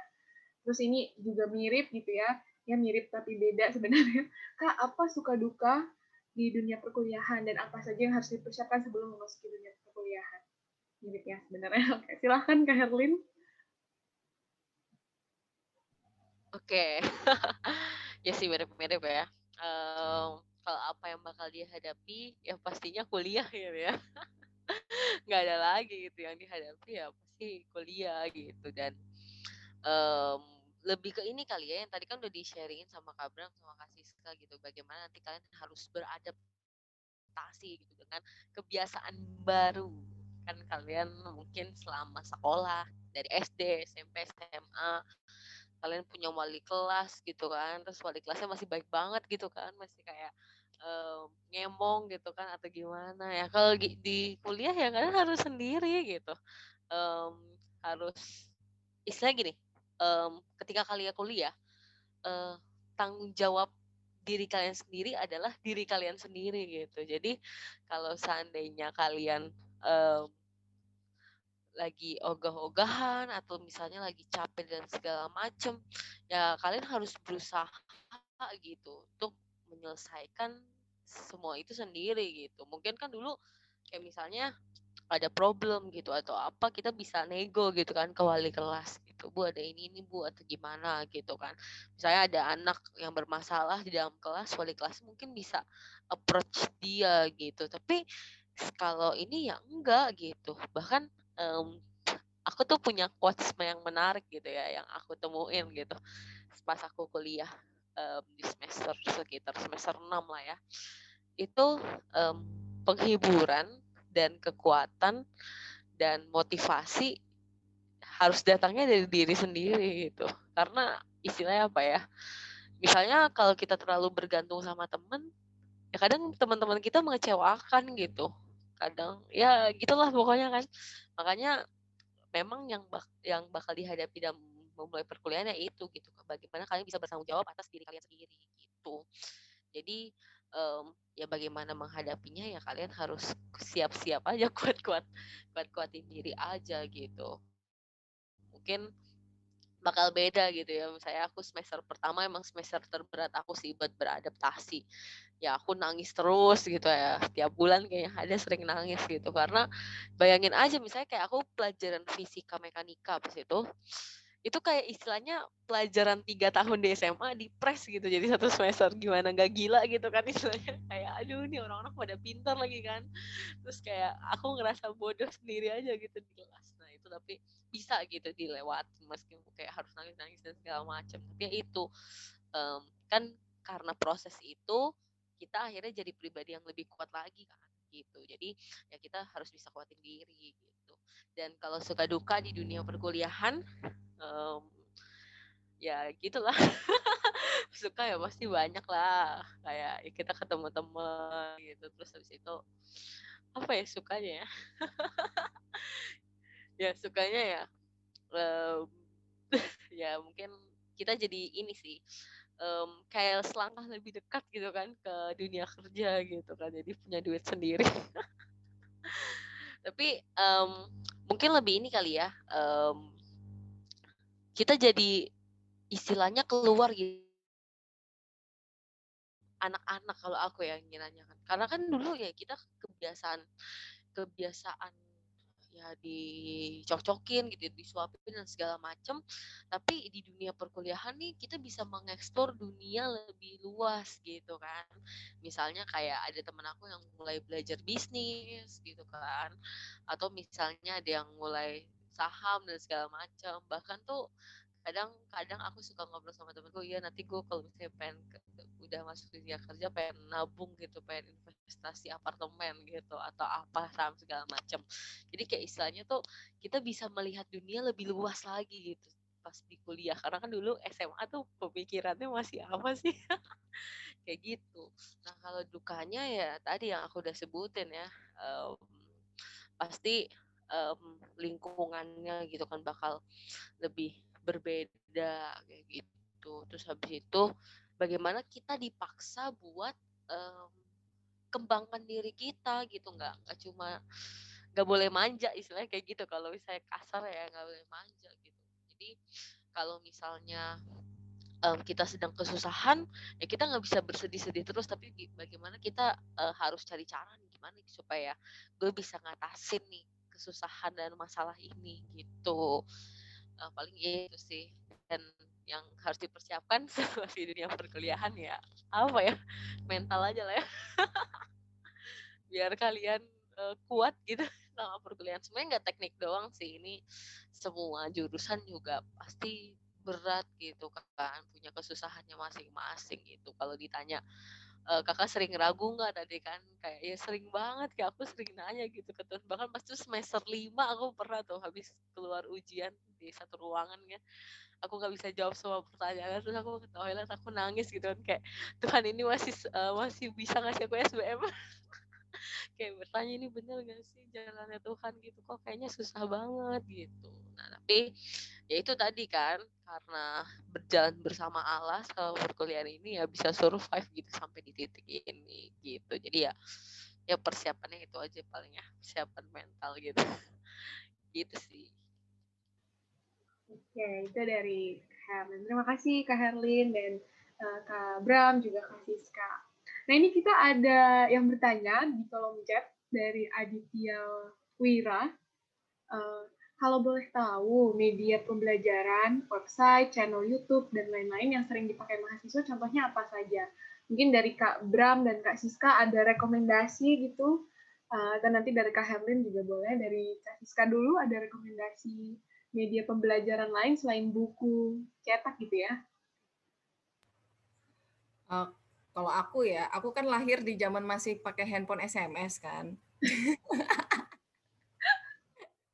Jadi aku kuliah masih pakai SMS gitu. Di zaman itu uh, YouTube itu masih mahal sekali gitu. Jadi kalau dibilang uh, apa namanya dulu aku belajar dari YouTube sebenarnya tidak karena uh, tapi aku melihat generasi sekarang, kayak sekarang nih aku di dunia pekerjaan aku, aku sekarang banyak belajar dari YouTube juga gitu.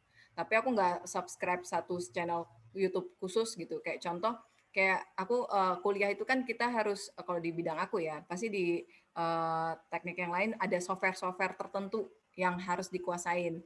Kayak aku tuh minimal kayak uh, nggak minimal juga sih ada yang nggak fokus ke situ. Tapi buat aku sih minimal aku harus bisa SAP 2000 mida sipil sama uh, apa namanya uh, satu lagi aku lupa karena aku udah gak lama udah lama nggak pegang AutoCAD kak. Nah oh AutoCAD oh iya AutoCAD sih tapi maksud aku yang strukturnya uh, ya itulah pokoknya ya boleh lah AutoCAD uh, SAP 2000 sama mida sipil nah kalau dulu kan harus baca buku tuh e, caranya e, di zaman generasi aku tuh. Terus atau enggak harus dengerin banget dosennya jelasin. Nah, kalau sekarang tuh ada YouTube, ada ada kita tinggal ngikutin cara ngeklik ngekliknya gimana. Tinggal download softwarenya terus ini dipilih klik ini, ini klik klik ini gitu. Jadi aku kadang kalau mau belajar lagi, aku ngeliat YouTube tuh uh, tinggal ketik aja uh, desain gedung SAP 2000 gitu. Atau enggak dia ada websitenya sendiri sih. Eh ada website dan juga ada channel sendiri SAP 2000 atau media sipil. Kayak gitu itu kalau di bidang aku. Nah kalau sekarang di pekerjaan ya tergantung isu. Misalnya uh, apa namanya metode apa nih? Metode pengolahan sampah pakai landfill mining atau pakai RDF. Jadi aku langsung ketik substansinya dan nanti langsung muncul di YouTube-nya gitu. Jadi misalnya kalian curious soal apa sih? uh, soal gimana sih mengolah air limbah, gimana sih mengolah air bersih, ketik aja pengolahan air bersih. Kayak gitu sih, aku tapi nggak punya satu subscribe khusus begitu. Mungkin kalau kakak-kakak yang kuliah udah lebih update ya, tidak mengalami SMS seperti saya. Oke, sebelum kakak Herlin dari kak Abraham mungkin di bidang tadi yang kakak bagiin ada eh, media-media khusus yang kakak rekomendasikan Baik, uh, sebenarnya saya juga uh, waktu kuliah itu masih di zaman Orde Lama kalau bisa ya. Karena saya masih di zamannya Susilo Bambang Yudhoyono saat itu, belum banyak soal YouTube, belum banyak soal yang teman-teman pegang-pegang sekarang smartphone itu belum ada zaman saya. Jadi saya banyak-banyak buka uh, itu pun internetan harus di uh, kampus center saat itu karena internet waktu itu masih ya untuk handphone-handphone SMS belum bisa lah ya untuk browsing-browsing. Jadi uh, saya waktu itu banyak buka di kampus center untuk ya nyari-nyari informasi. Tapi saya bisa kasih tahu untuk saat ini bagi teman-teman yang mau mendalami soal pertambangan sih. Tapi ini soal pertambangan. Nanti saya ketik di di, di kolom chat. Teman-teman bisa buka IG-nya, teman-teman bisa searching di Google, dan teman-teman bisa kepoin PDF-PDF tentang tambang di Perhapi. Nanti saya akan ketik di di kolom chat itu kalau tentang tambang. Tapi seperti Siska katakan bahwa teman-teman harus belajar nih sekarang. Uh, misalnya teman-teman mau masuk ke dalam, tapi ini nanti boleh juga sih. Teman-teman mau masuk ke dalam universitas, let's say sipil atau let's say tambang, teman-teman harus tahu software apa yang dipakai di, di, di, di jurusan itu dan mulai untuk buka-buka panduan uh, bagaimana mengerti cara penggunaannya. Karena zaman sekarang itu rata-rata teknik itu udah menggunakan software. Udah nggak zamannya lagi pakai pakai pensil gambar segala macam jadi saya akan ketik soal pertambangan nanti di kolom chat. Dan untuk uh, software apa di pertambangan saya akan ketik juga. Nanti biar teman-teman bisa searching. Minimal teman-teman punya gambaran loh oh kalau di tambang itu uh, softwarenya seperti ini bikin desainnya seperti ini. Nah kalau untuk sekarang dalam pekerjaan saya lebih banyak mendownload download peraturan tentang Kementerian SDM karena saya harus mengeset tambang saya sesuai dengan kaidah-kaidah yang berlaku menurut aturan pemerintah. Itu saja Dorothy. Terima kasih. Oke, berarti diketik di kolom chat ya kak ya. Nanti teman-teman boleh lihat. Mungkin kakak-kakak yang lain juga punya referensi software yang harus dipersiapkan nih dari arsitektur ada kak Grandi, teknik sipil ada kak Herlin dan kak Siska, teknik pertambangan ada kak Abraham. Mungkin kakak-kakak yang lain kalau ada tahu boleh ketik di kolom chat biar um, adik-adik di sini bisa bisa mulai download kali ya atau mempersiapkan. Oke, terakhir mungkin rekomendasi media pembelajaran dari mahasiswa yang masih anget-anget ini dari Kak Herlin, adakah? Ya, mau lulus.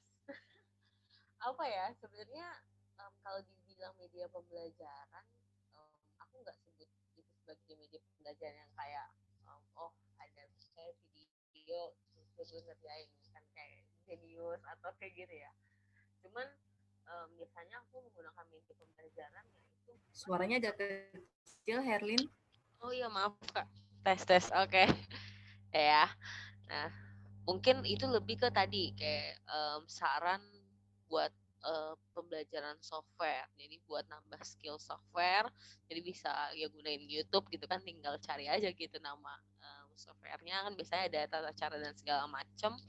Dan yang kedua aku bukan buat belajar mata kuliah sih, tapi lebih ke nambah-nambah informasi mengenai jurusan aku gitu.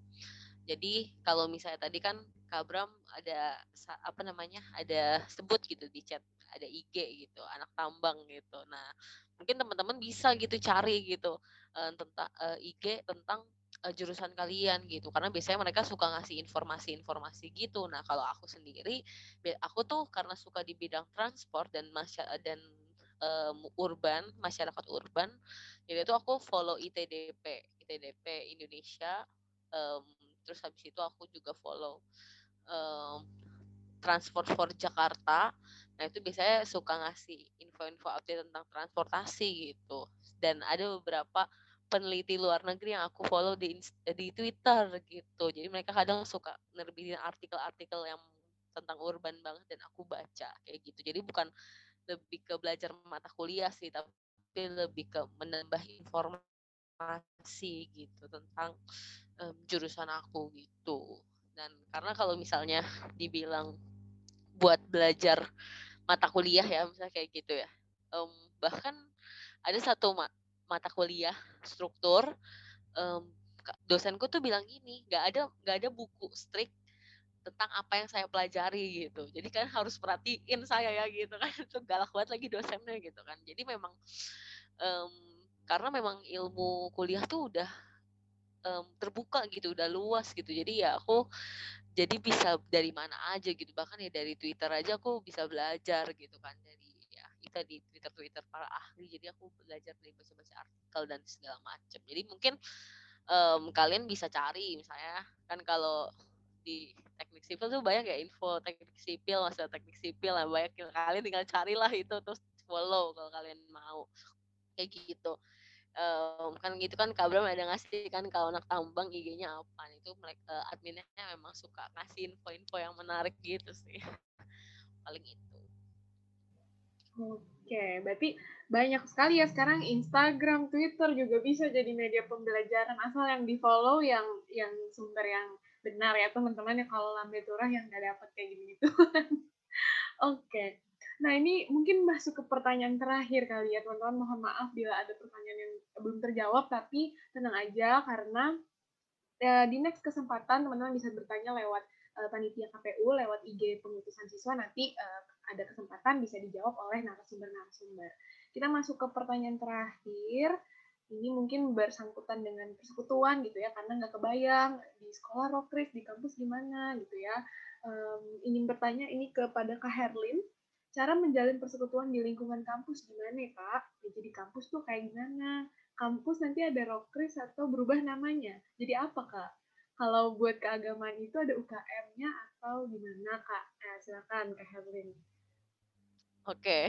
Okay. um, sejujurnya ya, ini tapi aku nggak tahu ya, mungkin Kak Bram sama Kak Sisa boleh nambahin nanti ya. Kalau aku sendiri ya, pendapatku sendiri mengenai orang-orang orang-orang di kampus, apalagi fakultas teknik ya, aku tuh ngerasa um, orang-orang di fakultas teknik itu sekular gitu. Kenapa? Karena um, sejauh aku hampir 4 tahun kuliah ini, aku melihat teman-temanku adalah orang yang kalau misalnya sholat gitu udah azan ya sholat gitu nggak ada yang kayak kabur-kaburan gitu terus segala macem.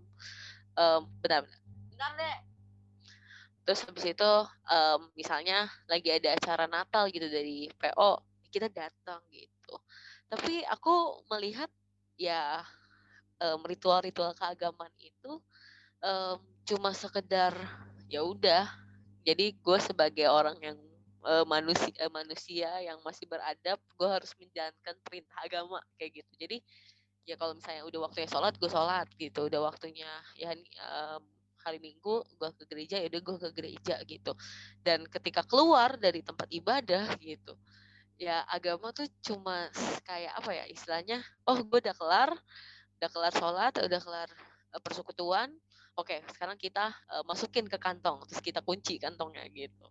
Nah terus habis itu udah kita menjalani uh, perkuliahan lagi gitu. Jadi istilahnya kalau aku sendiri sih ngerasa itu yang beratnya itu karena rata-rata mahasiswa teknik yang aku temui ya kayak gitu gitu. Jadi menganggap agama itu adalah hal yang terpisah gitu dari kehidupan sehari-hari gitu. Jadi istilah kayak gitu agama itu cuma ya kita jalanin kalau udah waktunya kalau waktunya selesai kita masukin laci terus kita tutup lacinya kita kunci gitu. Habis itu kita lanjut beraktivitas kayak gitu.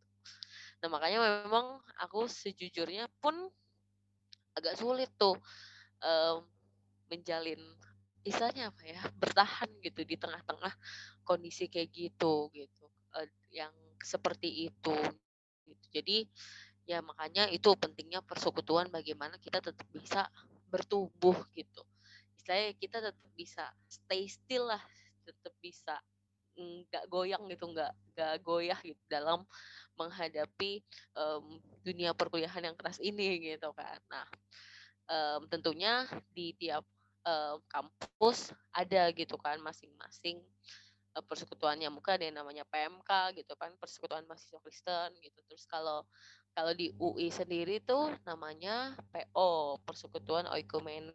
Jadi kalau di FT namanya POFT gitu. Nah, mereka suka ngadain kalau di aku ya itu suka ngadain acara rutin gitu. Misalnya kayak um, kan kalian biasanya ada PJ kan hari Jumat gitu. Nah, kalau di kampus ada PJ juga tiap hari Jumat gitu. Terus kadang mereka juga ada ngadain persekutuan doa. Kalau di UI itu uh, hari Selasa sama Kamis. Nah, habis itu hmm, ya pokoknya PJ-nya sebenarnya hampir sama sih sama um, pas kalian sekolah gitu. Tapi mungkin bedanya adalah konteksnya udah ya kita sebagai mahasiswa gitu. Jadi lebih banyak eksposisi sih daripada topikal kayak gitu. Nah, jadi sebenarnya kalian nggak perlu takut pasti ada itu UKM keagamaan tapi pilihannya adalah kalian mau datang atau enggak itu. Jadi ya saranku ya untuk menghadapi dunia perkuliahan yang keras ini ya tetap gitu mendekatkan diri gitu dalam persekutuan gitu. Karena kalau dibilang godaan banyak ya godaan banyak banget gitu. Misalnya kayak kalian lagi kesusahan ah udahlah gue nyalin aja dia punya teman gue sekali gitu. Nah tapi kan kalau misalnya kalian um, tetap bisa stay gitu sama pendirian kalian gitu tetap berintegritas nah itu kan butuh istilahnya butuh apa ya kekuatan gitu kan. Nah datangnya dari mana ya tentunya um, itu tetap bisa dari persekutuan gitu bagaimana kita bisa terus diisi dan kita bisa kuat menjalani perkuliahan itu sih caranya. Ini ada yang belum kejawab gak sih? Ini ya yang pertama ya menjalani persekolahan di lingkungan kampus ya pasti nanti kalian kalau udah masuk ini bakal di follow up sih harusnya gitu. jadi kalian akan didata nah nanti pilihan untuk kelanjutannya itu pilihan kalian. Jadi kalian mau datang sendiri datang atau enggak kayak gitu.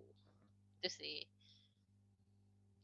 Oke terima kasih kak Herlin dari kak kak Bram mungkin ada pengalaman juga bersama persekutuan di kampus boleh dibagikan?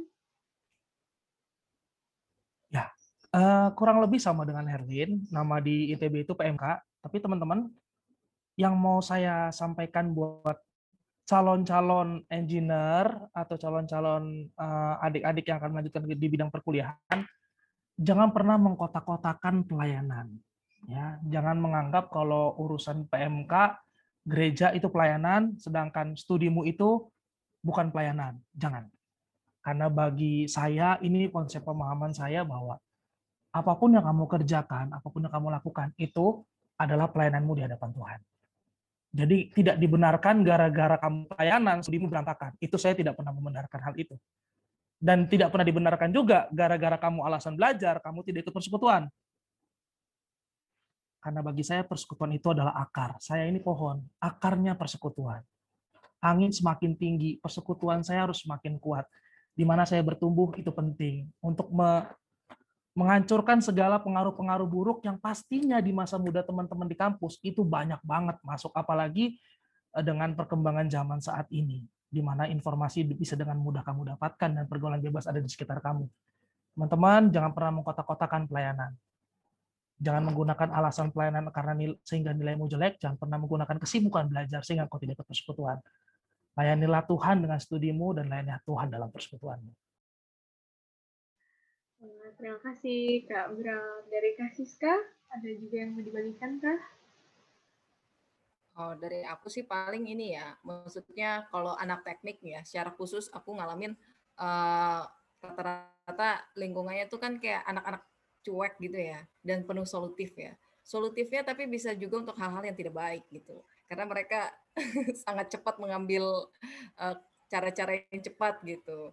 Uh, misalnya eh, nyalin uh, tugas kakak kelas atau uh, ya macam lah kreatif banget gitu. Jadi uh, dan itu uh, kalau dari kampus kita udah kayak gitu di kuli di kerjaan akan jauh lebih banyak tantangan yang kayak gitu. Makanya persekutuan itu penting gitu supaya kalian tetap ada di track yang benar gitu. Karena uh, kalau akarnya yang tadi Kak Bram juga disampaikan gitu ya, kalau akar kita kuat dari kita uh, apa kuliah nanti di kerja belum tentu juga bertahan gitu tapi kalau dari kuliah aja kita udah nggak kuat gimana nanti di kerjaan gitu nah kalau di IPB eh, sama juga persekutuan mahasiswa Kristen namanya PMK uh, tapi dia dibagi jadi uh, pelayan uh, komisi pelayanan ada delapan komisi pelayanan gitu jadi uh, agak beda mungkin sama kampus di UI gitu yang PO-nya per fakultas kalau di IPB uh, persekutuan PMK-nya satu IPB gitu. Jadi kelompok kecilnya bisa antar jurusan. Jadi nggak ada persekutuan di jurusan, adanya persekutuan sekampus. Jadi lebih uh, diskusi kelompok kecil dan juga diskusi persekutuannya lebih antar antar bidang, antar uh, jurusan kayak gitu. Nah, ya cara menjalinnya ya datang setiap diundang. Dan ya itu tadi tapi aku bilang kalau di IPB itu banyak banget lembaga. Jadi uh, kalian harus konsisten. Kalau kalian mau bertumbuh di satu tempat ya di situlah ikutin semua kegiatannya jangan ini ikut nggak cocok pindah ini ikut nggak cocok pindah itu malah jadi kalian jadi nggak bertumbuh dengan baik gitu sih itu saran dari aku makasih Wah, terima kasih banyak Kak Siska, Kak Abraham, dan Kak Herlin pengalaman bersama persekutuan juga ya. Dan juga tadi di chat udah ada Kak Grandi dan Kak Abraham yang juga memberi banyak informasi. Teman-teman boleh screenshot atau copy gitu ya supaya uh, tidak hilang chatnya. Dan sayang sekali karena kita terbatas sama waktu gitu ya. Setelah ini kita masih ada sesi. Uh, kita sampai di kesimpulan mungkin uh, satu kalimat dua kalimat dari teman-teman eh dari teman-teman dari kakak-kakak narasumber dari Kak Bram dari Kak Siska dan Kak Herlin uh, untuk yang disampaikan dan um, diingat oleh adik-adik mungkin dari Kak Bram dulu boleh aku izin share screen ya uh, slide terakhir aku oh ya boleh Kak kalimat terakhir iya aku share screen sudah sudah terlihat Iya, sudah Kak. Sudah. Uh, sudah terlihat ya closing statement aku? Sudah Kak, sudah. Ya. Uh, teman-teman, aku nggak tahu ini kebetulan atau tidak, tapi sesungguhnya tema kita adalah build the nation ya, Dorothy, benar ya? Rise up and build the nation. Uh, aku kerja di BUMN dan kebetulan Siska juga adalah PNS. Tidak suatu kebetulan bahwa bagi kami ya kerja di mana pun itu membangun negeri. Tapi secara khusus kami memang berkecimpung di dalam pembangunan akan negeri ini. Siska yang punya kemampuan untuk uh, punya visi untuk membangun di daerah-daerah tertinggal dan punya passion di bidang PNS. Aku yang punya passion di bidang batu bara. Bagaimana mengembalikan batu bara sebagai sumber daya alam untuk sebesar-besarnya kemakmuran rakyat. Ini teman-teman yang harus teman-teman pakai bahwa nggak suatu kebetulan dari bermiliar-miliar orang di dunia, kamu dilahirkan di Indonesia. Itu nggak suatu kebetulan. Sekali lagi saya katakan teman-teman, sebelum saya akhiri semua pembicaraan tentang jurusan ini, tidak suatu kebetulan ketika kalian ditempatkan di Indonesia dari bermiliar-miliar orang yang mungkin. Dan tidak suatu kebetulan kalian diberikan suatu keinginan untuk masuk jurusan teknik. Karena mungkin kalian adalah jawaban dari masalah-masalah yang saat ini belum terpecahkan. Kalian mungkin jawaban dari yang mungkin sekarang sedang bingung. Karena apa? Yeremia 29 ayat 7 mengatakan, usahakanlah kesejahteraan kota. Ke mana kamu aku buang? Dan berdoalah untuk kota itu kepada Tuhan, sebab kesejahteraannya adalah kesejahteraanmu. Ingat, tugas teman-teman, panggilan mahasiswa adalah menjawab menjadi menjadi role model bagi sekitar dan menjawab permasalahan di tengah-tengah yang sekarang sedang terjadi di negara. Akhir kata, ask not what your country can do for you, ask what you can do for your country. Jangan selalu berkata, emang Indonesia ngasih apa sih sehingga gue harus bekerja bagi Indonesia? Udah cukup. Negara sudah cukup dengan pertanyaan seperti itu. Pertanyaannya dibalik, apa sih yang bisa kamu kasih sebagai jawaban untuk perkembangan Indonesia? Itu tanggung jawabmu adik-adik. Tanggung jawab aku dan tanggung jawab kamu tadi ada adik-adik yang nanya, Kak, apakah kakak waktu menggumulkan jurusan sudah tahu mau jadi apa ke depannya? Enggak tahu. Aku udah bilang awalnya aku cuma pengen gaji gede. Tapi akhirnya sesaat dua minggu hampir satu bulan sebelum aku mengambil jurusan, akhirnya aku tahu panggilanku ke mana. Kenapa? Karena aku nyari. Oleh sebab itu teman-teman silahkan memulai. Terima kasih. Terima kasih Kak Bram dari Kasiska. Silahkan. 44 detik yang tersisa. Oke, dari aku di mana pun kamu berada, bagian terpenting adalah kita berjalan bersama siapa dan untuk siapa. History not my story. Gumulkan, temukan, jalankan panggilan khusus Tuhan bagimu. Itu dari aku. Uh, jangan hanya jadi komentator, komentator ketika ada permasalahan, tetapi jadilah pelaku solusi bagi permasalahan Indonesia di bidang teknik. Makasih Tuhan berkati. Terima kasih Kak Siska. Dari Kak Herlin udah di chat ya? Oke. Okay. Oke okay, teman-teman. Um, kita tutup doa um, meminta Kak Bram ya. Bukan aku serius. Aku udah open lagi, boleh masuk lagi. Jeno. Halo? Belum pas berdoa. Makanya tadi aku Halo? 44 detik gimana ini? Iya, Mungkin kayak... di timer kali. Iya. Kepencet kayaknya. Harusnya sih nggak di nggak otomatis ke close gitu. Oke. Okay. Uh, eh, sebelum nanti setelah berdoa teman-teman jangan live dulu karena kita akan foto bersama gitu ya. Um, meminta dengan kasih untuk menutup diskusi kita hari ini meminta Kak Bram untuk menutup dalam doa. Mari kita bersatu dalam doa. Teman-teman kita berdoa bersama-sama ya, adik-adik, rekan-rekan semua. Bapa di dalam nama Tuhan Yesus, kembali kami dalam kehadapanmu Tuhan. Hamba berterima kasih untuk setiap kebaikanmu. Tangan Tuhan 12 tahun yang lalu yang boleh mengiring hamba sampai saat ini. Tangan Tuhan yang sama, Yesus Kristus yang sama, yang boleh menginisiasi Doroti dan kawan-kawan. Sampai saat ini adik-adik juga bisa merasakan bagaimana menggumuli panggilan hidup. Engkau memanggil kami, engkau menciptakan kami bukan karena engkau sedang iseng, bukan engkau sedang tidak ada kerjaan, tapi engkau menciptakan kami dengan satu tujuan yang berbeda satu individu dengan individu lainnya. Tuhan hamba tidak tahu pergumulan apa masing-masing adik-adik dalam menggumuli jurusan dan panggilan hidupnya. Berawal dari minat bakat mereka, berawal dari passion cita-cita mereka. Tapi satu yang hamba berdoa bagi adik-adikku semua, Tuhan pimpin. Tuhan tolong, Tuhan bukakan. Supaya apa yang menjadi visimu kau boleh taruh kepada adik-adik. Dalam mereka belajar, dalam mereka mempersiapkan jurusan yang mereka inginkan. Akhirnya mereka tahu apa yang paling baik untuk mereka apa yang memang mencerminkan dirinya sekali, sangat mencerminkan dirinya. Sehingga ketika di perkuliahan pun Tuhan nanti tolong, Tuhan nanti berkati, sehingga dia bisa menjadi berkat bagi temannya, menjadi berkat bagi uh, fakultasnya, bahkan menjadi berkat bagi persekutuannya, sehingga menjadi berkat dan jawaban bagi permasalahan bangsa ini. Tuhan kami stop, kami menyetop diri kami untuk komplain terkait masalah bangsa ini. Kami hanya mau menjadi solusi dan jawaban lewat ilmu yang Tuhan sudah berikan kepada kami suatu kesempatan untuk berkuliah adalah anugerah Tuhan dan kami tidak mau menyia-nyiakan anugerah itu. Suatu penebusan di kayu salib adalah anugerah terbesar yang harus kami gunakan untuk mempermuliakan nama Tuhan lewat perkuliahan, lewat kehidupan, tingkah laku kami. Aku serahkan adik-adikku ke dalam tanganmu Tuhan. Aku titipkan proses belajarnya ke dalam tanganmu. Jangan biarkan mereka salah jalur Tuhan. Kalaupun mereka salah memilih, Tuhan izinkan proses itu terjadi kembalikan mereka kepada panggilan mereka. Kuserahkan panitia ke dalam tanganmu juga, balaskan kepada mereka berlipat kali ganda sesungguhnya apa yang mereka kerjakan saat ini tidak akan pernah kembali menjadi sia-sia. Karena segala firman yang disampaikan tidak akan kembali dengan tangan kosong. Dalam nama Tuhan Yesus Kristus, Allah yang sama yang memberkati kami, yang memanggil kami dengan satu tujuan, membangun Indonesia. Kami telah berdoa dan mengucap syukur. Haleluya. Amin.